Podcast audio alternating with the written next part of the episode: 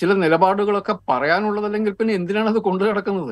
അത് കോൺഗ്രസ് അതിന്റെ രാഷ്ട്രീയം പറയുക എന്നുള്ളത് വളരെ പ്രധാനപ്പെട്ട കാര്യമാണ്. അയോധ്യയിലെ രാമക്ഷേത്രത്തിൻ്റെ ഉദ്ഘാടന ചടങ്ങ്, അത് രാമക്ഷേത്രം നിർമ്മിക്കാനുള്ള ട്രസ്റ്റാണ് നടത്തുന്നതെങ്കിൽ പോലും അതൊരു രാജ്യത്തിൻ്റെ സർക്കാർ നേരിട്ട് നടത്തുന്ന പരിപാടിയായി മാറ്റി തീർക്കുകയാണ് ബി ജെ പി. പ്രധാനമന്ത്രി നേരിട്ട് പങ്കെടുക്കുന്നു, ഉത്തർപ്രദേശ് മുഖ്യമന്ത്രി പങ്കെടുക്കുന്നു, കേന്ദ്രമന്ത്രിസഭയിലെ പല അംഗങ്ങളും പങ്കെടുക്കുന്നു. അങ്ങനെ ഇതൊരു സർക്കാർ ഇവൻ്റാക്കി മാറ്റി അയോധ്യ പ്രശ്നം എങ്ങനെയാണോ മുൻകാലത്ത് അധികാരത്തിന് വേണ്ടിയിട്ടുള്ള വർഗീയ വിഭജനത്തിന് വേണ്ടിയിട്ടുള്ള ടൂളാക്കി ബി ജെ പിയും ആർ എസ് എസും ഉപയോഗിച്ചത്, അതിൻ്റെ മറ്റൊരു മുഖമാക്കി ഈ അയോധ്യ രാമക്ഷേത്രത്തിൻ്റെ ഉദ്ഘാടന ചടങ്ങ് മാറ്റാൻ ശ്രമിക്കുകയാണ് ബി ജെ പിയും ആർ എസ് എസും. അതിൻ്റെ ഭാഗമായി മറ്റ് രാഷ്ട്രീയ പാർട്ടികളെ കൂടി ആ ചടങ്ങിലേക്ക് ക്ഷണിച്ചിരിക്കുന്നു. ചില രാഷ്ട്രീയ പാർട്ടികൾ സി പി ഐയും CPIM RJDയും JDUവും ഒക്കെ ഞങ്ങളിതിൽ പങ്കെടുക്കുന്നില്ല എന്ന് വ്യക്തമാക്കി കഴിഞ്ഞു. കോൺഗ്രസിനെ സംബന്ധിച്ച് പക്ഷേ അങ്ങനൊരു നിലപാട് ഉറപ്പിച്ച് പറയാൻ ഇതുവരെ സാധിച്ചിട്ടില്ല. ക്ഷണിച്ചതിന് നന്ദി, ഞങ്ങൾ എന്താണ് ചെയ്യാൻ പോകുന്നത് എന്ന് കാത്തിരുന്ന് കാണൂ എന്നാണ് കോൺഗ്രസിൻ്റെ നേതാക്കൾ പറയുന്നത്.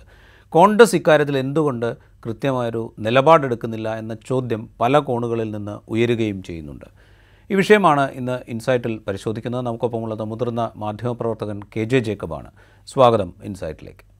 ചില രാഷ്ട്രീയ പാർട്ടികൾ കൃത്യമായൊരു സ്റ്റാൻഡ് പറഞ്ഞിരിക്കുന്നു, ഞങ്ങൾ എന്തായാലും പോകുന്നില്ല എന്ന് പറഞ്ഞിരിക്കുന്നു. ഇപ്പോൾ CPM അങ്ങനെ ഒരു നിലപാടെടുത്തിട്ടുണ്ട്, CPI അങ്ങനെ ഒരു നിലപാടെടുത്തിട്ടുണ്ട്. അതെടുക്കുമ്പോൾ തന്നെ കുറച്ചുകൂടെ ജാഗ്രതയോടുകൂടി അതിനെ വിശദീകരിക്കാൻ അവർ ശ്രമിക്കുകയും ചെയ്യുന്നുണ്ട്. പക്ഷേ കോൺഗ്രസിനെ സംബന്ധിച്ച് കോൺഗ്രസ് ഞങ്ങൾ ഈ ക്ഷണിച്ചതിന് ഞങ്ങൾ നന്ദി അറിയിക്കുന്നു, പക്ഷേ പോകുകയില്ലോ എന്നുള്ള കാര്യം ഞങ്ങളിപ്പോൾ പറയുന്നില്ല എന്നുള്ളൊരു സ്റ്റാൻഡിലേക്ക് അങ്ങനെയാണ് ഇപ്പോൾ പറഞ്ഞിരിക്കുന്നത്. BJP ഇതൊരു ട്രാപ്പായി സെറ്റ് ചെയ്ത് കഴിഞ്ഞോ? അതിപ്പോഴല്ലല്ലോ സെറ്റ് ചെയ്തത്, ഇത് നേരത്തെ സെറ്റ് ചെയ്തതാണ്. ഇത് സെറ്റിങ് നിൽക്കുന്ന 1949 ഇത് അവിടെ അയോധ്യയിലെ ഉണ്ടായിരുന്നു എന്ന് പറയപ്പെടുന്ന രാമക്ഷേത്രത്തിൽ ശ്രീരാമന്റെ ബിംബം കൊണ്ടുപോയി വെക്കുമ്പോഴാണ് ഈ ട്രാപ്പ് സെറ്റ് ചെയ്യുന്നത്. അന്നത്തെ പ്രധാനമന്ത്രിയായിരുന്ന പണ്ഡിറ്റ് ജവഹർലാൽ നെഹ്റുവിന് ഈ ട്രാപ്പ് മനസ്സിലായിരുന്നു, എന്താണ് ചെയ്യേണ്ടത് അദ്ദേഹം പറഞ്ഞിരുന്നു. ആ ട്രാപ്പില് 1985 രാജീവ് ഗാന്ധി വീണു, 91 നരസിംഹറാവു വീണു. അതിനുശേഷം ഇപ്പോൾ Congress is waiting to be fallen in to the trap. അത് നിങ്ങൾ വീഴാൻ തീരുമാനിച്ചാൽ നിങ്ങൾ വീഴും, അതിൻ്റെ അകത്ത് തർക്കമൊന്നുമില്ല. ഇതിന്റെ ഒരു പ്രശ്നം, രാജീവ്, നിങ്ങളുടെ പൊളിറ്റിക്കൽ പൊസിഷൻ എന്താണ് എന്നുള്ളതിനെ കുറിച്ച് ഒരു കൃത്യമായ ധാരണ ഉണ്ടെങ്കിൽ ഇതൊരു ട്രാപ്പ് ആകുന്നില്ല. കാരണം ഇന്നലത്തെ CPMന്റെ സ്റ്റേറ്റ്മെന്റ് വളരെ കെയർഫുൾ ആയിട്ട് ഡ്രാഫ്റ്റ് ചെയ്താണ്. അവര് അയോധ്യയുടെ ചരിത്രത്തെക്കുറിച്ച് ഒരക്ഷരം വേണ്ടിയിട്ടില്ല, അവരാകെ പറഞ്ഞത് ഇത്രയേ ഉള്ളൂ. മതവിശ്വാസം എന്നുള്ളത് ഓരോ മനുഷ്യന്റെയും വളരെ സ്വകാര്യമായ, പ്രൈവറ്റ് ആയിട്ടുള്ള ഒരു കാര്യമാണ്. അതിനെ ഒരു സ്റ്റേറ്റ് ഇവന്റ് ആക്കി ചെയ്യുന്നത് ശരിയല്ല. ഇന്ത്യൻ ഭരണഘടന ഉദ്ധരിച്ച സുപ്രീം കോടതിയും ഇക്കാര്യം നേരത്തെ തന്നെ പറഞ്ഞിട്ടുണ്ട്. അതുകൊണ്ട് ഒരു സ്വകാര്യ ചടങ്ങ്, വിശ്വാസികളായ മനുഷ്യരുടെ ഒരു ചടങ്ങ്, ഒരു സ്റ്റേറ്റിന്റെ, ഒരു രാജ്യത്തിന്റെ, രാഷ്ട്രത്തിന്റെ പരിപാടിയായി മാറുന്നത് ശരിയല്ല. അതുകൊണ്ട് ഞങ്ങൾ അതിലേക്കില്ല. ഇത് പറയാൻ CPMന് പറ്റും, കോൺഗ്രസിന് അത്ര എളുപ്പമെന്ന് ഇപ്പോഴത്തെ അവസ്ഥയിൽ പറയാൻ പറ്റില്ല. ഇന്ത്യയിലെ ഒരു സെക്കുലർ രാഷ്ട്രീയ പാർട്ടിക്ക് ഇത് പറയാൻ പറ്റും. കാരണം ഒരു മതത്തിന്റെ ഒരു ക്ഷേത്രം ഉദ്ഘാടനം ചെയ്യുന്നതിലേക്ക് മതപാർട്ടികൾ മറ്റു പാർട്ടികൾ വരേണ്ട ആവശ്യമില്ല. അതിനോട് ഒരു ക്ഷേത്രോത്സവത്തോട് ഒരു മതവിശ്വാസി അല്ലാത്ത, ഒരു മതനിരപേക്ഷതയിൽ വിശ്വസിക്കുന്ന രാഷ്ട്രീയ പാർട്ടിക്ക് പ്രത്യേക വൈരാഗ്യം ഉണ്ടാവേണ്ട കാര്യമൊന്നുമില്ല. ഞങ്ങളില്ല എന്നുള്ളൊരു പൊസിഷൻ മാത്രമേ ഉള്ളൂ. അത് പറയുന്നതിന് കോൺഗ്രസിനും ബുദ്ധിമുട്ടൊന്നും ഉണ്ടാകേണ്ടതില്ല. പക്ഷെ ഇപ്പോഴത്തെ അവസ്ഥയിൽ അതല്ല കാര്യം. കാരണം RSSഉം BJP മുമ്പോട്ട് വെക്കുന്ന ഹിന്ദുത്വയുടെ അതേ പാത്രത്തിൽ നിന്ന് ഭക്ഷിക്കാൻ ഞങ്ങൾ തയ്യാറാണ് എന്ന് കോൺഗ്രസ് ഇപ്പൊ ഇതിനകത്ത് തന്നെ വളരെ വ്യക്തമായിട്ട് പറഞ്ഞു കഴിഞ്ഞു. അത് ഓരോ പ്രാവശ്യം അവർ പറയുമ്പോഴും കോൺഗ്രസിന്റെ വോട്ട് ഷെയർ, ഈ കോൺഗ്രസിനെ വിശ്വസിക്കുന്ന മനുഷ്യർക്കിടയിൽ കോൺഗ്രസിനുള്ള വാട്ട് എവർ ഈസ് ലെഫ്റ്റ് അത് കുറഞ്ഞുകൊണ്ടിരിക്കുകയാണ് എന്ന് മനസ്സിലാക്കാൻ അവർക്ക് കഴിയാതെ പോകുന്നു. ഈ അയോധ്യയിലെ രാമക്ഷേത്രത്തിന്റെ പശ്ചാത്തലമൊക്കെ മാറ്റിവെക്കും. നമ്മൾ കാണുന്നത് ഇത് RSS BJP അവരുടെ 2024-ലെ ഏറ്റവും വലിയ ഇലക്ഷൻ ക്യാമ്പയിൻ തീയമായിട്ട് ഉയർത്തിക്കൊണ്ട് വരാൻ വേണ്ടി പോകുന്ന കാര്യമാണ്. ഇതിനോട് എന്ത് നിലപാട് സ്വീകരിക്കണം എന്നുള്ളതിനെ കുറിച്ച് കോൺഗ്രസിനൊരു ധാരണ വേണം. ആകെ 3 മാസം ഈ തെരഞ്ഞെടുപ്പിന് ഇനി ബാക്കിയുള്ളൂ. കോൺഗ്രസിന് ഇപ്പോഴും ആ തീരുമാനത്തിലേക്ക് എത്താൻ വേണ്ടി പറ്റുന്നില്ല. അറ്റ്ലീസ്റ്റ് CPM പുറത്തിറക്കിയത് പോലത്തെ ഒരു പ്രസ്താവന പോലും ഇറക്കാൻ കോൺഗ്രസിനെ കൊണ്ട് പറ്റുന്നില്ല എന്നുള്ളത് അങ്ങേയറ്റം ഖേദകരമായ ഒരു കാര്യമാണെന്ന് മാത്രമേ പറയാൻ പറ്റൂ.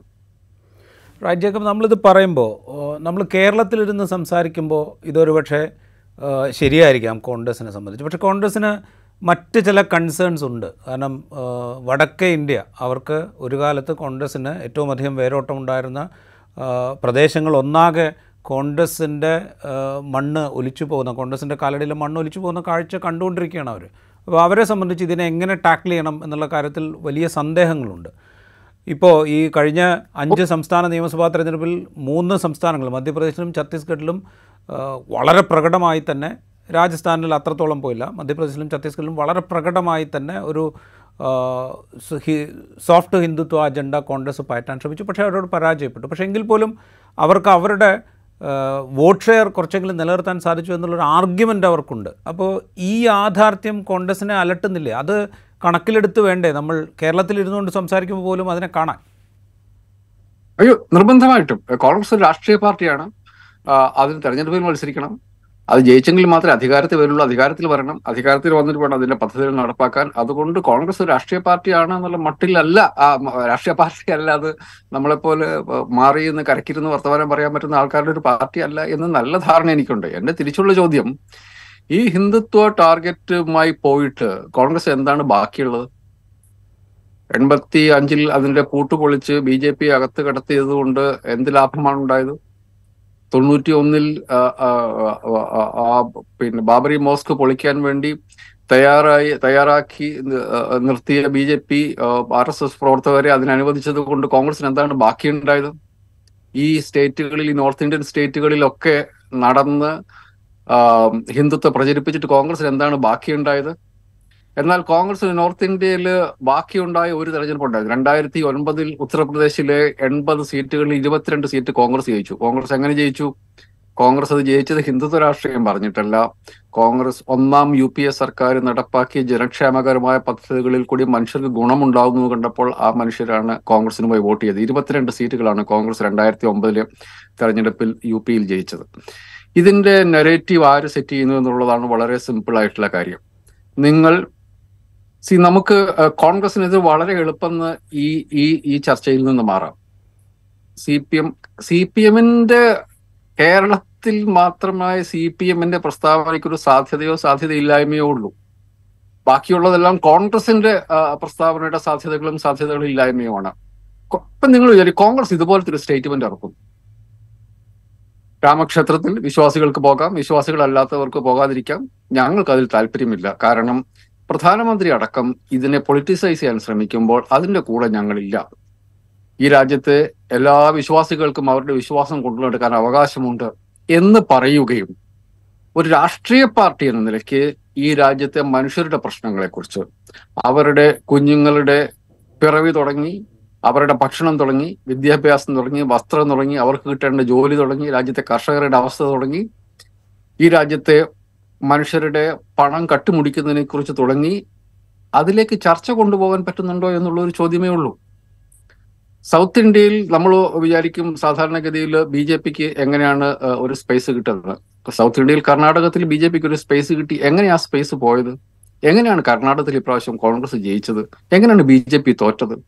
സാധാരണഗതിയിൽ ഒരു രാഷ്ട്രീയം നോക്കിക്കൊണ്ടിരിക്കുന്ന ഒരു മനുഷ്യൻ എന്ന നിലയ്ക്ക് ഞാൻ കണ്ടിട്ടുള്ള തെരഞ്ഞെടുപ്പുകളിൽ ഏറ്റവും കൂടുതൽ BJP പച്ചയ്ക്ക് വർഗീയത പറഞ്ഞ, കോൺഗ്രസ് അതിൻ്റെ നെഹ്റുവിൻ പാരമ്പര്യത്തിൽ സെക്കുലറിസം പറഞ്ഞ ഒരു തെരഞ്ഞെടുപ്പായിരുന്നു കർണാടകത്തിൽ കഴിഞ്ഞ വർഷം നടന്ന തെരഞ്ഞെടുപ്പ്. ഇത് എനിക്ക് തോന്നുന്നു നമ്മൾ തന്നെ INSIGHT-ൽ ഒരിക്കൽ പറഞ്ഞിട്ടുണ്ടെന്ന് എനിക്ക് തോന്നുന്നു.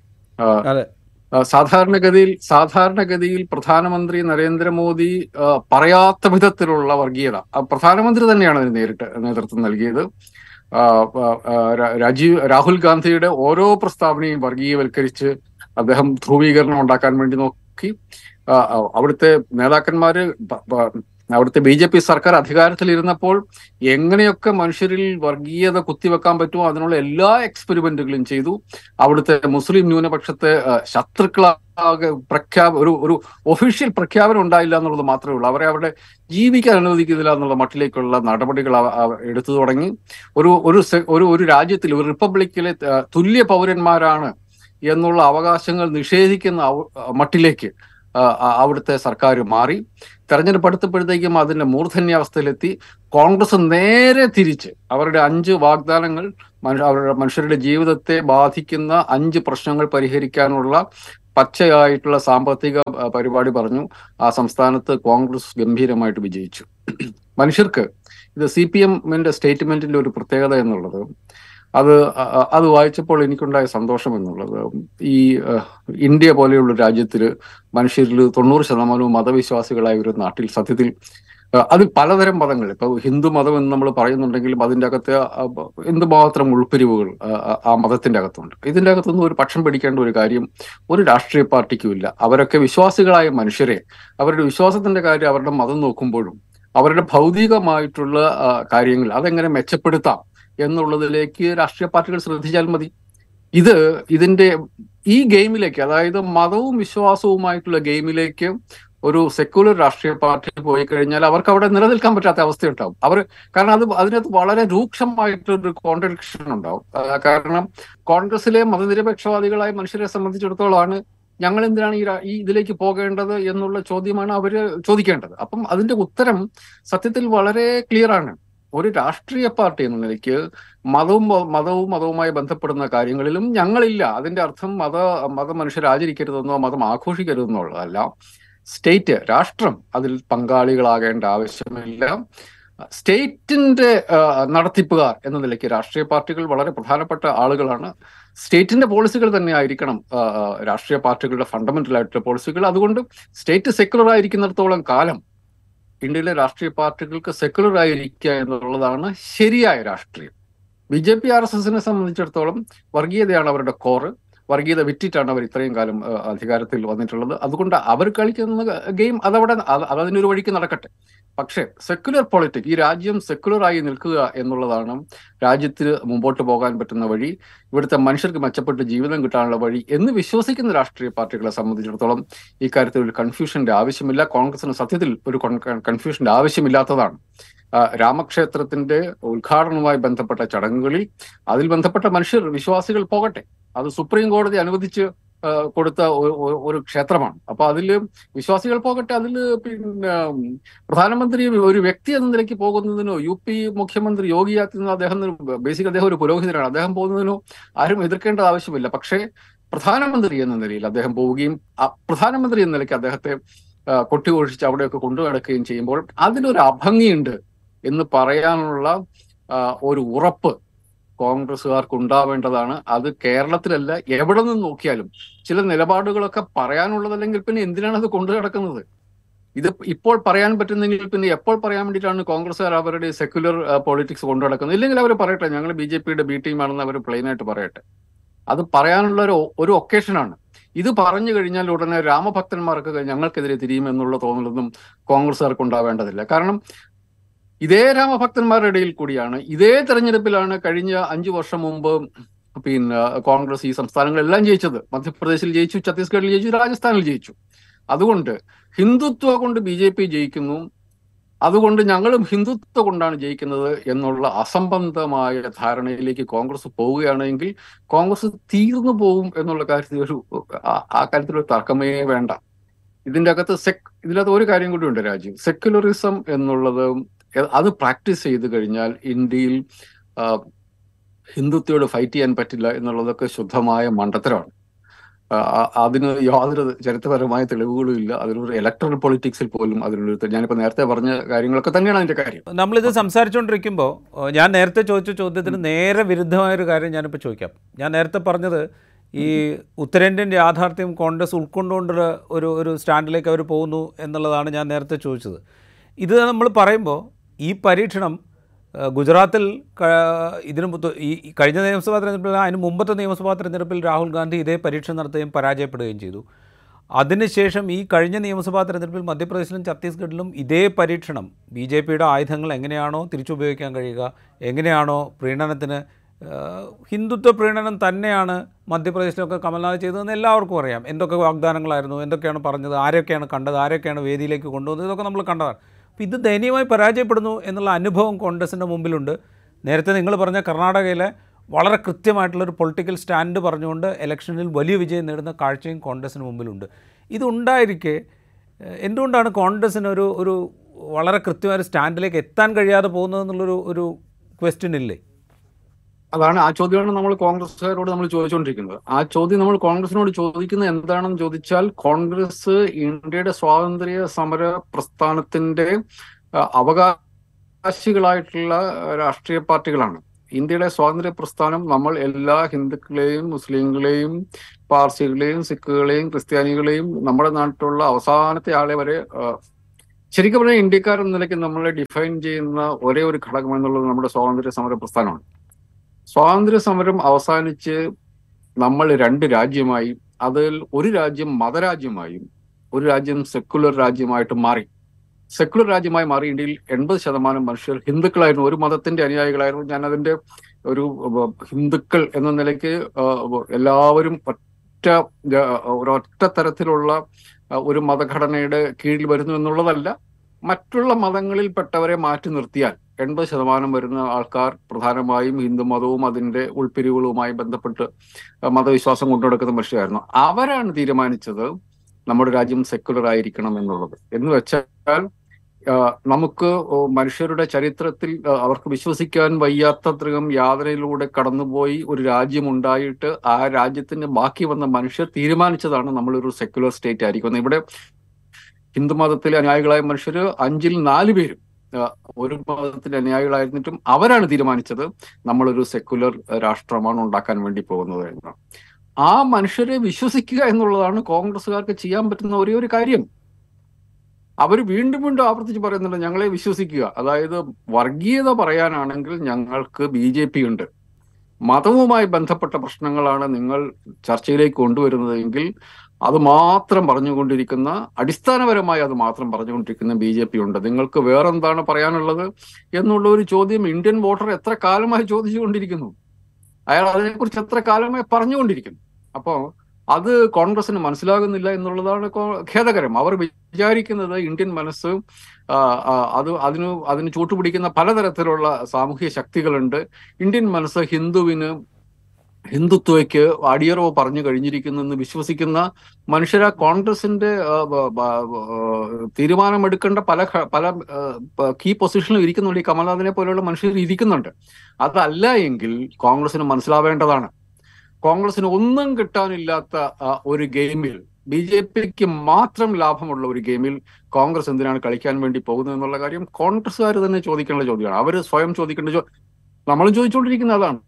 ഈ ചോദ്യം കോൺഗ്രസ് ചോദിക്കാത്തിടത്തോളം കാലം, ഇപ്പൊ രാജസ്ഥാനിൽ 1%, 2% താഴെ വോട്ടിന്റെ വ്യത്യാസമാണ് BJPയും കോൺഗ്രസും തമ്മിലുള്ളത്.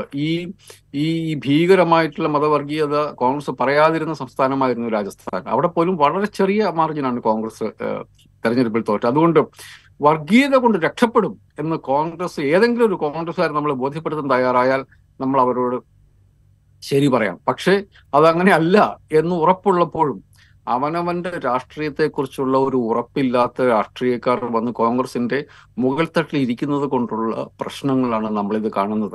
ഇപ്പം CPMനെ സംബന്ധിച്ചിടത്തോളം ഹിന്ദുത്വവാദികളായ മനുഷ്യരെ ഒന്നുകിൽ അവർ പരിഹസിച്ചും പുച്ഛിച്ചും തള്ളും, നിങ്ങൾ വന്നാലും വന്നില്ലെങ്കിലും നിങ്ങളുടെ അടുത്ത് ആ സ്റ്റേറ്റ്മെന്റ് കിട്ടാൻ വേണ്ടിയിട്ടാണ് ഞങ്ങൾ നിങ്ങൾക്കൊരു ഇൻവിറ്റേഷൻ നടന്നത്, അല്ലാണ്ട് സീതാറാം യെച്ചൂരി മറ്റേ പൂണ്ടൂലിട്ടുകൊണ്ട് അവിടെ വരുമെന്ന് വിചാരിച്ചിട്ടല്ല, നിങ്ങളെ കൊണ്ട് ഇത് പറയിപ്പിക്കാൻ വേണ്ടി തന്നെയാണ് എന്നുള്ളതായിരിക്കും RSSന്റെയും BJPയുടെ ആർഗ്യുമെന്റ്. ആ ആർഗ്യുമെന്റിൽ ഒരു രാഷ്ട്രീയ പാർട്ടിയുടെ നിലപാടിനെ ചോദ്യം ചെയ്യുന്ന ഒരു ഘട്ടം വന്നു കഴിയുമ്പോൾ എണീറ്റ് നിന്ന് ഇതാണ് ഞങ്ങളുടെ രാഷ്ട്രീയം എന്ന് പറയാനുള്ള ധൈര്യം ഉണ്ടാവുക എന്നുള്ളത് ഏത് വലിയ പാർട്ടിയാണെങ്കിലും ഏത് ചെറിയ പാർട്ടിയാണെങ്കിലും അതിന്റെ നിലപാടിന് ആൾക്കാർ കൈയടിക്കാനോ കൂവാനോ എന്നുള്ളത് പരിഗണിക്കാതെ പറയാൻ പറ്റുക എന്നുള്ളത് ഒരു രാഷ്ട്രീയ പാർട്ടിയുടെ വളരെ അടിസ്ഥാനപരമായ സ്വഭാവമാണ്. കോൺഗ്രസ് ആ സ്വഭാവം കാണിക്കുന്നില്ല എന്നുള്ളതാണ് ഇതിലെ ഏറ്റവും ഖേദകരമായ കാര്യം. അത് കോൺഗ്രസിന്റെ ചോയ്സാണ്, കോൺഗ്രസിന് എങ്ങനെ വേണമെങ്കിലും നിൽക്കാം. പക്ഷേ ഈ രാജ്യത്തെ ഏറ്റവും സാധാരണക്കാരായ മനുഷ്യരുടെ, ഏറ്റവും മതനിരപേക്ഷരായ മനുഷ്യരുടെ ഒരു രാഷ്ട്രീയ പ്രസ്ഥാനം അവരുടെ രാഷ്ട്രീയത്തിന്റെ റിഫ്ലക്ഷൻ കാണാൻ ഏറ്റവും സാധ്യതയുള്ള ഇന്ത്യയിലെ ഏറ്റവും വലിയ ബഹുജന പ്രസ്ഥാനം കോൺഗ്രസ് ആയതുകൊണ്ടാണ് നമ്മൾ കോൺഗ്രസിനെ കുറിച്ച് ഇത്രയധികം സംസാരിച്ചു കൊണ്ടിരിക്കുന്നത്. അത് ഞാൻ പലപ്പോഴും ഓർക്കാറുണ്ട്, നമ്മുടെ നാട്ടിലെ കറുക എന്ന് പറയുന്ന ഒരു ചെറിയ ചെടിയുണ്ടല്ലോ എന്ന് പറയുന്ന പോലെയാണ് കോൺഗ്രസ്. അത് എത്ര ചവിട്ടി തീർന്നാലും ഒറ്റ മഴയ്ക്ക് അതിന് എണീറ്റ് വരാൻ പറ്റും. ഇന്ത്യൻ മനുഷ്യന്റെ, ഇന്ത്യൻ പൗരന്റെ അടിസ്ഥാനപരമായിട്ടുള്ള എല്ലാ സ്വഭാവ വിശേഷങ്ങളുമുള്ള ഒരു പാർട്ടിയാണ് കോൺഗ്രസ്. അതിൽ ദൈവവിശ്വാസികളും അല്ലാത്തവരുമായ മനുഷ്യരുണ്ട് അടിസ്ഥാനപരമായിട്ട്, പക്ഷേ അവർ മതനിരപേക്ഷ മനുഷ്യരാണ്. ആ മനുഷ്യരോട് നമുക്ക് ഒരുമിച്ച് നിൽക്കാം എന്ന് പറയാനുള്ള ഉത്തരവാദിത്വം കോൺഗ്രസിനുണ്ട്. ആ ഉത്തരവാദിത്വം കോൺഗ്രസ് കാണിക്കണം എന്നുള്ള കാര്യത്തിൽ എനിക്ക് യാതൊരു തർക്കവുമില്ല. കോൺഗ്രസ് കാണിക്കാതിരിക്കുന്നിടത്തോളം കാലം ഇക്കാര്യത്തിൽ, ഈ ഹിന്ദുത്വവാദികളുടെ വേഷം കെട്ടലിന് കോൺഗ്രസ് സ്തുതി പാടുന്നിടത്തോളം കാലം കോൺഗ്രസിന്റെ ഒരു തിരിച്ചറിവിനെ കുറിച്ച് കോൺഗ്രസ് ആലോചിക്കാതിരിക്കും ഭംഗി, നമ്മളും അതിനെക്കുറിച്ച് ആലോചിക്കാതിരിക്കും ഭംഗി. അല്ല, ഇത് പറയുമ്പോഴേ കോൺഗ്രസിനെ സംബന്ധിച്ച് മറ്റു പല കൺസേൺസും കൂടെ പരിഗണിക്കേണ്ടതല്ലേ. ഇപ്പോൾ ഇന്ത്യ എന്ന് പറയുന്നൊരു മുന്നണി കോൺഗ്രസിൻ്റെ നേതൃത്വത്തിലുണ്ട്, അല്ലെങ്കിൽ കോൺഗ്രസ് ആണ് അതിനെ ലീഡ് ചെയ്യുക എന്നുള്ളൊരു പ്രതീക്ഷയിൽ ആ മുന്നണി ഉണ്ട്. ആ മുന്നണിയിലെ പല പാർട്ടികളെ സംബന്ധിച്ചും ഇക്കാര്യത്തിൽ ഭിന്നമായ നിലപാടുകളുണ്ട്. ഇപ്പോൾ ഉദാഹരണം പറഞ്ഞാൽ ആം ആദ്മി പാർട്ടിയെ സംബന്ധിച്ച് അവർ തെരഞ്ഞെടുപ്പുകളിൽ സ്വീകരിച്ച നിലപാടുകൾ നമുക്കറിയാം. രാമക്ഷേത്രത്തിലേക്ക് ഡൽഹിയിൽ നിന്ന് സൗജന്യ യാത്ര, അയോധ്യയിലേക്ക് സൗജന്യ യാത്ര വാഗ്ദാനം ചെയ്ത് അധികാരത്തിലെത്തിയ ആളാണ് അരവിന്ദ് കെജ്രിവാൾ. ഹനുമാൻ ചാലിസ ചൊല്ലി തെരഞ്ഞെടുപ്പ് പ്രചാരണം തുടങ്ങുന്ന ആളാണ് അരവിന്ദ് കെജ്രിവാൾ. അങ്ങനെയുള്ള പാർട്ടികളുണ്ട് ആ മുന്നണിക്കകത്ത്. അപ്പോൾ അത്തരം പാർട്ടികളെല്ലാം ഉണ്ടായിരിക്കെ കോൺഗ്രസിന് ഇവർക്ക് എല്ലാവർക്കും സ്വീകാര്യമായൊരു നിലപാട് സ്വീകരിക്കുക എന്നുള്ളൊരു സ്റ്റാൻഡിലേക്ക് എത്തേണ്ടി വരില്ലേ? ഒരിക്കലുമല്ല, അത് നേരെ തിരിച്ചല്ലേ. ഇന്ത്യയിലെ ഏറ്റവും വലിയ രാഷ്ട്രീയ പാർട്ടി ഇന്ന് നമ്മൾ നോക്കുക, നമ്മൾ പാർലമെന്റിലെ അരിത്തമറ്റിക്ക് നോക്കൂ, ഇന്ത്യയിൽ എന്നെങ്കിലും BJP അധികാരത്തിൽ നിന്ന് പോകണമെങ്കിൽ 200 സീറ്റിൽ കോൺഗ്രസ് BJPയെ തോൽപ്പിച്ചെങ്കിലേ പറ്റൂ. അതല്ലാതെ വേറൊരു പാർട്ടിക്കും BJPയെ തോൽപ്പിക്കാൻ വേണ്ടി പറ്റില്ല. അതുകൊണ്ട് CPM എന്ന നിലപാടെടുക്കുന്നു, ആം ആദ്മി പാർട്ടി എന്ന നിലപാടെടുക്കുന്നു, CPI എന്ന നിലപാടെടുക്കുന്നു, DMK എന്ന നിലപാടെടുക്കുന്നു എന്നുള്ളതല്ല കോൺഗ്രസിന്റെ നിലപാടിന്റെ പ്രത്യേകത. ഇന്ത്യയിലെ ഏത് ഗ്രാമത്തിലും അത് ജമ്മു കാശ്മീർ തുടങ്ങി കന്യാകുമാരി വരെ, നിങ്ങൾ പോർബന്ദർ തുടങ്ങി നോർത്ത് ഈസ്റ്റിന്റെ അവസാനത്തെ ഗ്രാമത്തിൽ വരെ ഒരു കോൺഗ്രസ്സുകാരൻ കാണും. ഒരു കൊടിയും പിടിച്ച്, കോൺഗ്രസിന്റെ കൊടിയും പിടിച്ച ഒരു കോൺഗ്രസ്സുകാരൻ ഈ എല്ലാ ഇന്ത്യയിലെ ലക്ഷക്കണക്കിന് ഗ്രാമങ്ങളിൽ ഒരു കോൺഗ്രസ്സുകാരൻ കാണും. ആ കോൺഗ്രസ്സുകാരന്റെ നിലപാടാണ് കോൺഗ്രസ് പാർട്ടി പ്രഖ്യാപിക്കേണ്ടത്, അതല്ലാതെ ആം ആദ്മി പാർട്ടിയുടെ നിലപാടല്ല. അതിനെക്കുറിച്ച് കോൺഗ്രസ് എന്താണ് എന്നുള്ളതിനെക്കുറിച്ച് ധാരണയുള്ള നേതാക്കന്മാർ ആ പാർട്ടിയുടെ മുകളിൽ ഇല്ല എന്ന് നമ്മളിവിടെ ഇരുന്ന് പറയുന്നതിൽ ഒരു ഭംഗികേടുണ്ടെങ്കിലും പറയാതിരിക്കാൻ നിവൃത്തിയില്ല. ആ മനുഷ്യരുടെ, ഇന്ത്യയിലെ ഈ ഇന്ത്യൻ നാഷണൽ കോൺഗ്രസ് എന്ന് പറയുന്ന സ്വാതന്ത്ര്യ സമര പ്രസ്ഥാനത്തിന്റെ ബാക്കിയായിട്ടുള്ള പാർട്ടി കൊണ്ടു നടന്ന ആദർശങ്ങളിൽ, വിശ്വാസങ്ങളിൽ വിശ്വസിക്കുന്ന വളരെ സാധാരണക്കാരായ മനുഷ്യരുണ്ട്. അവരോട് ചോദിച്ചിട്ട് ഒരു രാഷ്ട്രീയ നിലപാടുണ്ടാക്കാനുള്ള ഉത്തരവാദിത്വം ആ പാർട്ടിക്കുണ്ട്. അതുകൊണ്ട് മറ്റുള്ള പാർട്ടികൾ എന്ത് ചെയ്യുന്നു എന്നുള്ളതല്ല, ഇന്ത്യൻ സാധാരണ മനുഷ്യന്റെ ചിന്ത, അവരുടെ രാഷ്ട്രീയം ഞങ്ങൾ റിഫ്ലക്റ്റ് ചെയ്യുന്നു എന്ന് പറയാനുള്ള ആർജവം, അതിനുള്ള ഉത്തരവാദിത്വം കോൺഗ്രസിനുണ്ട്. അത് കോൺഗ്രസ് ചെയ്യുന്നില്ല എങ്കിൽ, കഴിഞ്ഞ ദിവസം നമ്മുടെ ഒരു പത്രാധിപർ പറഞ്ഞ പോലെ, ഈ കടപൂട്ടിപ്പോവല്ലേ എന്നുള്ളത്, അത് കോൺഗ്രസ് അതിന് രാഷ്ട്രീയം പറയുക എന്നുള്ളത് വളരെ പ്രധാനപ്പെട്ട കാര്യമാണ്. ഒരു കാര്യം കൂടിയുണ്ട്, നമ്മള് ഞാനിപ്പം ഇതുമായി ബന്ധപ്പെട്ട്, ഈ സെക്യുലറിസവുമായി ബന്ധപ്പെട്ട് കോൺസ്റ്റിറ്റ്യൂവന്റ് അസംബ്ലിയിൽ ഡോക്ടർ അംബേദ്കറുടെ ഒരു പ്രസംഗം വായിക്കുകയായിരുന്നു. അപ്പോൾ അതിൽ അദ്ദേഹം പറയുന്നത്, ഈ കോൺസ്റ്റിറ്റ്യൂഷൻ എന്ന് പറയുന്നത് എല്ലാ കാലത്തേക്കുമുള്ള, ഇത് ഡോക്ടർ അംബേദ്കർ മാത്രമല്ല, തോമസ് ജെഫേഴ്സണും ഏകദേശം ഇതേ കാര്യങ്ങൾ പറഞ്ഞിട്ടുണ്ട്. അതായത് ഒരു ഭരണഘടന ഉണ്ടാക്കുക എന്ന് പറഞ്ഞിട്ടുണ്ടെങ്കിൽ അതിന്റെ അത് എല്ലാ കാലത്തേക്കും വേണ്ടി ഉണ്ടാക്കുന്ന ഒരു സാധനമല്ല. അത് ഒരു ഭരണഘടന ഉണ്ടാകുന്ന സമയത്തെ ഒരു രാഷ്ട്രീയത്തിന്റെ റിഫ്ലക്ഷനാണ് ആ ഭരണഘടനയിൽ ഉണ്ടാവുക. സെക്യുലർ, ഞാൻ നേരത്തെ സൂചിപ്പിച്ചതുപോലെ, ഇന്ത്യ മതത്തിന്റെ അടിസ്ഥാനത്തിൽ പിളരുകയും അതിലെ വലിയ വിഭാഗം മനുഷ്യർ, ഒരു രാജ്യത്തെ വലിയ വിഭാഗം മനുഷ്യർ നമ്മൾ സെക്യുലർ ആയിരിക്കും തീരുമാനിക്കുകയും ചെയ്യുന്ന സമയത്തെ ഭരണഘടനയാണ് നമ്മുടെ സെക്യുലർ കോൺസ്റ്റിറ്റ്യൂഷൻ. നമ്മളതിൻ്റെ അകത്ത് നിന്ന് സ്വാതന്ത്ര്യം കിട്ടിയതിന് ശേഷം നമ്മൾ 75 വർഷം മുമ്പോട്ട് വരുമ്പം നമ്മുടെ രാജ്യത്തിന്റെ പോളിറ്റി എന്നുള്ളത് വർഗീയത കൊള്ളാം എന്ന് പറയുന്നതാണ് എങ്കിൽ, നമ്മുടെ പോളിറ്റി കമ്മ്യൂണലാവുകയും കോൺസ്റ്റിറ്റ്യൂഷൻ മാത്രം സെക്യുലർ ആയിരിക്കുകയും ചെയ്യുക എന്നുള്ളത് ഒരു വൈരുദ്ധ്യമാണ്, അതിന് നിലനിൽപ്പില്ല. അതുകൊണ്ട് ഈ കോൺസ്റ്റിറ്റ്യൂഷൻ രക്ഷപ്പെടുത്തിക്കൊള്ളും, കോൺസ്റ്റിറ്റ്യൂഷൻ സെക്യുലർ ആണല്ലോ എന്ന് നമ്മൾ വിചാരിച്ചുകൊണ്ടിരുന്നാൽ കോൺസ്റ്റിറ്റ്യൂഷൻ കനോട്ട് സേവ് അസ്. ആ കാര്യത്തിൽ യാതൊരു തർക്കവും വേണ്ട. പോളിറ്റി തന്നെയാണ് ഇതിൻ്റെ അകത്ത് തീരുമാനിക്കുക. അതിൽ പോളിറ്റിയുടെ സ്വഭാവം തീരുമാനിക്കുന്ന കാര്യത്തിൽ പൊളിറ്റിക്കൽ പാർട്ടികൾക്കാണ് ഏറ്റവും വലിയ പങ്ക്. ഇന്ത്യയിൽ ഞാൻ ഇപ്പോഴും വിശ്വസിക്കുന്നു, നമ്മുടെ പോളിറ്റിയെ ഡിഫൈൻ ചെയ്യാൻ വേണ്ടിയിട്ടുള്ള ഏറ്റവും ബി ജെ പിയേക്കാൾ കൂടുതൽ സാധ്യതയുള്ള പാർട്ടി ഇപ്പോഴും കോൺഗ്രസ് ആണ്.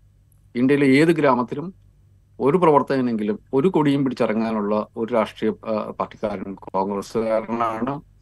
ആ കോൺഗ്രസിന്റെ കോൺഗ്രസ്സുകാരന്റെ തോട്ട് പ്രോസസ്സിനെ പൊളിറ്റിയിലേക്ക് റിഫ്ലക്ട് ചെയ്യാനുള്ള ഉത്തരവാദിത്തമാണ് കോൺഗ്രസിന് ഉള്ളത്. കോൺഗ്രസ് ഏതെങ്കിലും കാലത്ത് ഈ ഫോർ എവർ നമ്മുടെ കോൺസ്റ്റിറ്റ്യൂഷൻ രക്ഷപ്പെടുത്തിക്കൊള്ളും, അങ്ങനെ ഇന്ത്യക്കാരൊക്കെ കോൺസ്റ്റിറ്റ്യൂഷൻ സെക്യുലർ ആയതുകൊണ്ട് ഇന്ത്യക്കാരൊക്കെ വീണ്ടും സെക്യുലർ ആവുകയും അന്ന് ഞങ്ങൾ അധികാരത്തിൽ വന്നോളാം എന്നാണ് കോൺഗ്രസ് തീരുമാനിക്കുന്നതെങ്കിൽ അത് കോൺഗ്രസിന്റെയും ആ ഭരണഘടനയുടെയും ഏകദേശം അവസാനമായിരിക്കും. അതുകൊണ്ട് ആ ഭരണഘടന തിരിച്ചുപിടിക്കുക, നമ്മുടെ പോളിറ്റിയുടെ സെക്യുലർ സ്വഭാവം തിരിച്ചുപിടിക്കുക എന്നുള്ളതൊക്കെ ഏറ്റവും പ്രധാനമായിട്ട് കോൺഗ്രസിന്റെ ഉത്തരവാദിത്തമാണ്. അത് ആം ആദ്മി പാർട്ടിയുടെ ഉത്തരവാദിത്തമല്ല, അത് CPMന്റെ ഉത്തരവാദിത്തമല്ല, അത് കോൺഗ്രസിന്റെ ഉത്തരവാദിത്തമാണ്. അത് കോൺഗ്രസ്സാണത് മനസ്സിലാക്കേണ്ടത്. റൈറ്റ്, നമ്മൾ ഇതിൻ്റെ ഒരു അവസാന ഘട്ടത്തിലേക്ക് കടക്കുമ്പോൾ ഞാൻ ചോദിക്കുന്നത്, ഇപ്പോൾ ഇത് ഈ അയോധ്യയിലെ രാമക്ഷേത്രം നിർമ്മാണം എന്ന് പറയുന്നത് താങ്കൾ നേരത്തെ സൂചിപ്പിച്ച പോലെ തന്നെ 1949 ഡിസംബർ 23-24 ഇടയിലുള്ള രാത്രിയിൽ സൃഷ്ടിക്കപ്പെട്ട ട്രാപ്പാണ്. അതിന് പല തരത്തിലുള്ള ട്രാപ്പുകൾ പിൽക്കാലത്ത് BJPയും സംഘപരിവാരവും രൂപപ്പെടുത്തിയെടുത്തിട്ടുണ്ട്. അതിലേക്ക് കോൺഗ്രസ് ഭരണത്തിലിരിക്കെ നടന്ന് കയറിയിട്ടുമുണ്ട്. അതൊക്കെ ഉണ്ടായിരിക്കെ ഈ 2024 ലോക്സഭാ തെരഞ്ഞെടുപ്പിൽ ഇതൊരു പ്രധാനപ്പെട്ട അജണ്ടയാകും എന്ന് ഉറപ്പായിരിക്കെ, നേരത്തെ തന്നെ ഉറപ്പായതാണ് ഇതായിരിക്കും പ്രധാനപ്പെട്ട അജണ്ട, BJPയുടെ പ്രധാനപ്പെട്ട അജണ്ടകളിൽ ഒന്ന് ഇതായിരിക്കും എന്നുള്ളത് നേരത്തെ തന്നെ ഉറപ്പായതാണ്. അപ്പോൾ ഇത് സംബന്ധിച്ചൊക്കെയുള്ളൊരു ആശയപരമായ വ്യക്തത, എന്ത് സ്റ്റാൻഡാണ് നമ്മളിതിൽ എടുക്കേണ്ടത് എന്നുള്ളതിനെക്കുറിച്ചൊക്കെയുള്ള നേരത്തെ തന്നെയുള്ളൊരു വ്യക്തത വരുത്തൽ, ഇതിലേക്കൊന്നും പോകാതിരിക്കുന്നുണ്ട് നമ്മുടെ രാഷ്ട്രീയ സംവിധാനങ്ങൾ. കോൺഗ്രസിനെ സംബന്ധിച്ച് ഇതിങ്ങനെ ക്ഷണം വരുന്നു, അപ്പോൾ ചോദിക്കുമ്പോൾ ഞങ്ങൾ ക്ഷണിച്ചതിന് നന്ദി പറയുന്നു, ഞങ്ങൾ പോകണോ വേണ്ടെന്നുള്ള പിന്നെ തീരുമാനിക്കാം. ഈയൊരു എന്താ വളരെ വളരെ പെട്ടെന്ന് പറഞ്ഞു പോകേണ്ട ഒരു കാര്യമായിട്ട് ഇതൊക്കെ മാറി ഇരിക്കുന്നു കോൺഗ്രസിനെ പോലുള്ളൊരു പ്രസ്ഥാനത്തിന്. ആ ഒരു പൊളിറ്റിക്കൽ ഡയലൂഷനാണോ ഇതിൻ്റെ ഒരു പ്രധാനപ്പെട്ട പ്രശ്നം? ഇത് ഞാൻ പറയും, ഇത് പെട്ടെന്നുണ്ടായിരുന്ന ഒരു ആശയ വ്യക്തതയല്ല, ഇത് വളരെ എളുപ്പം തീരുമാനിക്കാവുന്നതാണ്. 2024 തെരഞ്ഞെടുപ്പ് അത് വളരെ പ്രധാനപ്പെട്ടതാണ് എന്നുള്ള കാര്യം നമുക്കൊക്കെ അറിയാം. BJPയെ സംബന്ധിച്ചിടത്തോളം രാമക്ഷേത്രം ഒരു പ്രധാനപ്പെട്ട തെരഞ്ഞെടുപ്പ് വിഷയമാണ്. എന്താണ് അവർ തെരഞ്ഞെടുപ്പ് വിഷയമാക്കുന്നത്? പഴയ പോലെ തർക്കമല്ല, അവിടെ ഒരു ക്ഷേത്രമുണ്ട് ഉണ്ട്, അതെങ്ങനെയാണ് ഇനി തെരഞ്ഞെടുപ്പ് വിഷയമാകുന്നത് എന്നല്ലേ മനുഷ്യർ ചോദിക്കേണ്ടത്. ക്ഷേത്രമുണ്ട്, ക്ഷേത്രത്തിലേക്ക് ആളുകൾ പോകട്ടെ, ആളുകളുടെ സന്തോഷം ആകട്ടെ, അവർ രാമഭക്തന്മാരായ മനുഷ്യർ കോടിക്കണക്കിനുള്ള ഒരു നാടാണ്, അവരെല്ലാവരും ക്ഷേത്രത്തിൽ പോയി ശ്രീരാമഭഗവാനെ തൊഴട്ടെ. കോൺഗ്രസ് അതിനെതിരെ നിൽക്കുന്നില്ലല്ലോ. അതിനെതിരെ നിൽക്കാത്തിടത്തോളം കാലം കോൺഗ്രസിന്റെ അജണ്ടയിൽ അത് ഉണ്ടാവേണ്ടതില്ല, അതാണ് ഞാൻ പറയുന്നത്. അതായത് ക്ഷേത്ര ഉദ്ഘാടനം നടക്കട്ടെ, ഞങ്ങൾ ഒരു രാഷ്ട്രീയ പാർട്ടി എന്ന നിലയ്ക്ക് ഞങ്ങളുടെ പ്രശ്നം ഈ രാജ്യത്തെ മനുഷ്യരുടെ പ്രശ്നങ്ങളാണ് എന്ന് പറയാൻ പറ്റണം. കോൺഗ്രസിന്റെ നമ്മുടെ രാജ്യത്തെ ഏറ്റവും പ്രധാനപ്പെട്ട നേതാക്കന്മാരിൽ ഒരാളായ രാഹുൽ ഗാന്ധി കന്യാകുമാരിയിൽ നിന്ന് കാശ്മീർ വരെ നടന്നിട്ടുണ്ട്. അദ്ദേഹം ആ യാത്രയിൽ നമ്മുടെ രാജ്യത്തെ ആയിരക്കണക്കിന് മനുഷ്യരുമായി നേരിട്ട് സംവദിച്ചിട്ടുണ്ട്, അവരുടെ പ്രശ്നങ്ങൾ കേട്ടിട്ടുണ്ട്, അവരോട് തിരിച്ച് സംസാരിച്ചിട്ടുണ്ട്. അതിൻ്റെ അകത്ത് അദ്ദേഹം ചെറുകിട വ്യവസായികളെ കണ്ടു, പണിയില്ലാത്തവരെ കണ്ടു, ദിവസക്കൂലിക്കാരെ കണ്ടു, ആർട്ടിസാൻസ് കരകൗശല പണിക്കാരെ കണ്ടു, താൽക്കാലിക ജോലിക്കാരെ കണ്ടു, ഫുൾ ടൈം ജോലിക്കാരെ കണ്ടു, തോട്ടം മുതലാളിമാരെ കണ്ടു, തോട്ടം തൊഴിലാളികളെ കണ്ടു, ഇന്ത്യയിലെ ക്രോസ് എല്ലാ മനുഷ്യരെയും കണ്ടു. ആ മനുഷ്യരുടെ ആ യാത്രയിൽ അദ്ദേഹത്തിന് കിട്ടിയ ഇൻപുട്ടുകൾ ഉപയോഗിച്ചുകൊണ്ട് ഒരു അജണ്ട ഉണ്ടാക്കാൻ പറ്റുന്നില്ല എങ്കിൽ പിന്നെ രാമക്ഷേത്രവും അജണ്ടയാകും. BJPയെ സംബന്ധിച്ചിടത്തോളം രാമക്ഷേത്രം അജണ്ടയാകാൻ പറ്റും. ഞാൻ ചോദിക്കുന്നത് ഇന്ത്യയിലെ 2024 തെരഞ്ഞെടുപ്പിൽ മനുഷ്യരോട് തീരുമാനിക്കാൻ വേണ്ടി പറയുന്നത് അവിടെ ക്ഷേത്രമുണ്ട്, ഓക്കെ, ആ ക്ഷേത്രത്തെ വീണ്ടും വലുതാക്കണം എന്നുള്ളൊരു അജണ്ട അല്ലല്ലോ ഉള്ളത്. നമുക്കെങ്ങനെ നമ്മുടെ കുഞ്ഞുങ്ങളുടെ പ്രശ്നങ്ങൾ പരിഹരിക്കാൻ പറ്റും? ഇന്ത്യയിൽ ജനിച്ചു വീഴുന്ന കുഞ്ഞുങ്ങളുടെ പ്രശ്നങ്ങൾ എങ്ങനെ, അവർക്കുണ്ടാകുന്ന പ്രശ്നങ്ങൾ എന്താണ്, അത് പരിഹരിക്കാൻ എന്താണ് ഞങ്ങളുടെ വഴി, ഈ രാജ്യത്തെ മനുഷ്യരുടെ പ്രശ്നങ്ങൾ എന്താണ് എന്നുള്ള അജണ്ട ഉണ്ടാക്കാൻ പറ്റുന്നുണ്ട് എന്നുള്ളതാണ് ചോദ്യം. സത്യത്തിൽ ഒരുവിധം ഇന്ത്യൻ രാഷ്ട്രീയത്തെ അതിന്റെ അടിമുടി മനസ്സിലാകുന്ന മനുഷ്യർ പലരും പറഞ്ഞത് BJPയെ സംബന്ധിച്ചുള്ള അവർ രണ്ട് പ്രധാന അജണ്ടകൾ കഴിഞ്ഞു. കാരണം രാമക്ഷേത്രവും ആർട്ടിക്കിൾ 370 ആയിരുന്ന രണ്ട് ഏറ്റവും വലിയ രണ്ട് അജണ്ട, ആ രണ്ട് അജണ്ടകൾ അവർ നടപ്പാക്കി. അത് നടപ്പാക്കാൻ വേണ്ടി വോട്ട് ചോദിച്ചു കഴിഞ്ഞപ്പോൾ നടപ്പാക്കി കഴിഞ്ഞു, അതിന്റെ പേരിൽ തന്നെ വോട്ട് ചോദിക്കാൻ പറ്റുമോ? അതെന്തിനാണ് അത്തരം ഒരു അജണ്ട സെറ്റ് ചെയ്യുകയും അതിലേക്ക് മനുഷ്യരെ അതേക്കുറിച്ച് സംസാരിക്കാൻ നിർബന്ധിക്കുകയും ചെയ്യുക എന്ന് പറഞ്ഞാൽ പ്രതിപക്ഷ രാഷ്ട്രീയ പാർട്ടികൾ അവരുടെ പണി എടുക്കുന്നില്ല എന്നുള്ളതാണ്. കഴിഞ്ഞ 10 വർഷത്തേക്കും ഒക്കെ നിങ്ങൾ ക്ഷേത്രം പടുന്നു, വളരെ നല്ലത്. നിങ്ങൾ ആർട്ടിക്കിൾ 370 അബ്രോഗേറ്റ് ചെയ്തു, വളരെ നല്ലത്. നിങ്ങൾ നാട്ടുകാരോട് പറഞ്ഞിട്ടാണ് ഈ രണ്ട് കാര്യങ്ങളും ചെയ്തത്. നമുക്കെല്ലാം അഭിപ്രായ വ്യത്യാസമില്ല. ഐ മീൻ രാഷ്ട്രീയ പാർട്ടിയിലേക്ക് നിങ്ങൾ പറഞ്ഞ കാര്യം നിങ്ങൾ ചെയ്തു. നമുക്ക് ഇനി അങ്ങോട്ട് ഈ രാജ്യം മുമ്പോട്ട് പോകാൻ വേണ്ടി നിങ്ങൾ എന്താ ചെയ്യേണ്ടത്, അതിനുവേണ്ടി what is there on the table എന്നാണ് ചോദിക്കേണ്ടത്. ആ ചോദ്യം ചോദിക്കാൻ, അങ്ങനെ ഒരു നരേറ്റീവ് ഉണ്ടാക്കിയെടുക്കാൻ കോൺഗ്രസിന് പറ്റണം. അവിടെയാണ് കോൺഗ്രസിനെ പോലെ ഇടതുപക്ഷത്തെ പറ്റി ഇടതുപക്ഷത്തിലും മനുഷ്യരുടെ പ്രശ്നങ്ങളെക്കുറിച്ച് ധാരണയുള്ളവർക്ക് കർണാടകത്തിൽ കാണിച്ചതുപോലെ, കേരളത്തിൽ കാണിച്ചതുപോലെ, തമിഴ്നാട്ടിൽ കാണിച്ചതുപോലെ, തെലങ്കാനയിൽ കാണിച്ചതുപോലെ മനുഷ്യരുടെ പ്രശ്നങ്ങൾ പരിഹരിക്കാൻ എന്താണ് വഴി എന്നുള്ള കാര്യത്തിലേക്ക് ഈ ചർച്ച കൊണ്ടുപോകുന്നതിലാണ് കോൺഗ്രസ് മിടുക്ക് കാണിക്കേണ്ടത്. അതല്ലാതെ BJP വെച്ചിരിക്കുന്ന ട്രാപ്പിന് ചുറ്റും ഓടിക്കളിക്കുകയും പിന്നെ എല്ലാവരും നോക്കി നിൽക്കുമ്പോൾ അതിൻ്റെ അകത്തോട്ട് ചെന്ന് കയറുകയും ചെയ്യുന്നതല്ല. നിങ്ങളുടെ ട്രാപ്പുമായി നിങ്ങൾ അവിടെ നിൽക്കൂ. ഞങ്ങൾക്ക് വേറെ ചില പ്രശ്നങ്ങളുണ്ട്, മനുഷ്യരുടെ പ്രശ്നങ്ങളുണ്ട്. എങ്ങനെയാണ് നമ്മുടെ രാജ്യത്തെ തൊഴിലില്ലായ്മ അതിന് ചരിത്രത്തിലില്ലാത്ത വിധം ഏറ്റവും കൂടുതലായത്? എങ്ങനെയാണ് പോവർട്ടി ഇൻഡെക്സിൽ നമ്മൾ ഏറ്റവും താഴേക്ക് പോകുന്നത്? എങ്ങനെയാണ് ജനാധിപത്യ മതനിരപേക്ഷ മൂല്യങ്ങൾ നമ്മുടെ നാട്ടിൽ ചവിട്ടി അരയ്ക്കപ്പെടുന്നത്? എങ്ങനെയാണ് ഫെഡറലിസം എന്ന് പറയുന്ന നമ്മുടെ ഭരണഘടനയുടെ അടിസ്ഥാനപരമായ ഒരു ധാരണ പതുക്കെ പതുക്കെ ഇല്ലാതാകുന്നത്? നമുക്ക് ചർച്ച ചെയ്യാൻ പറ്റുമോ എന്ന് BJP നേതാക്കന്മാരോട് ഇവർക്ക് ചോദിക്കാനും പറ്റണം, കോൺഗ്രസിന് ചോദിക്കാനും പറ്റണം. ഞാനീ 2024 എന്നുള്ള ലോക്സഭാ തെരഞ്ഞെടുപ്പ് എന്ന് പറയുന്ന വളരെ കോൺക്രീറ്റ് ആയിട്ടുള്ള റിയാലിറ്റിയുടെ മുമ്പിൽ നിന്ന് തന്നെയാണ് ഞാൻ സംസാരിക്കുന്നത്. ഞാൻ എയറിൽ നിന്നല്ല സംസാരിക്കുന്നത്.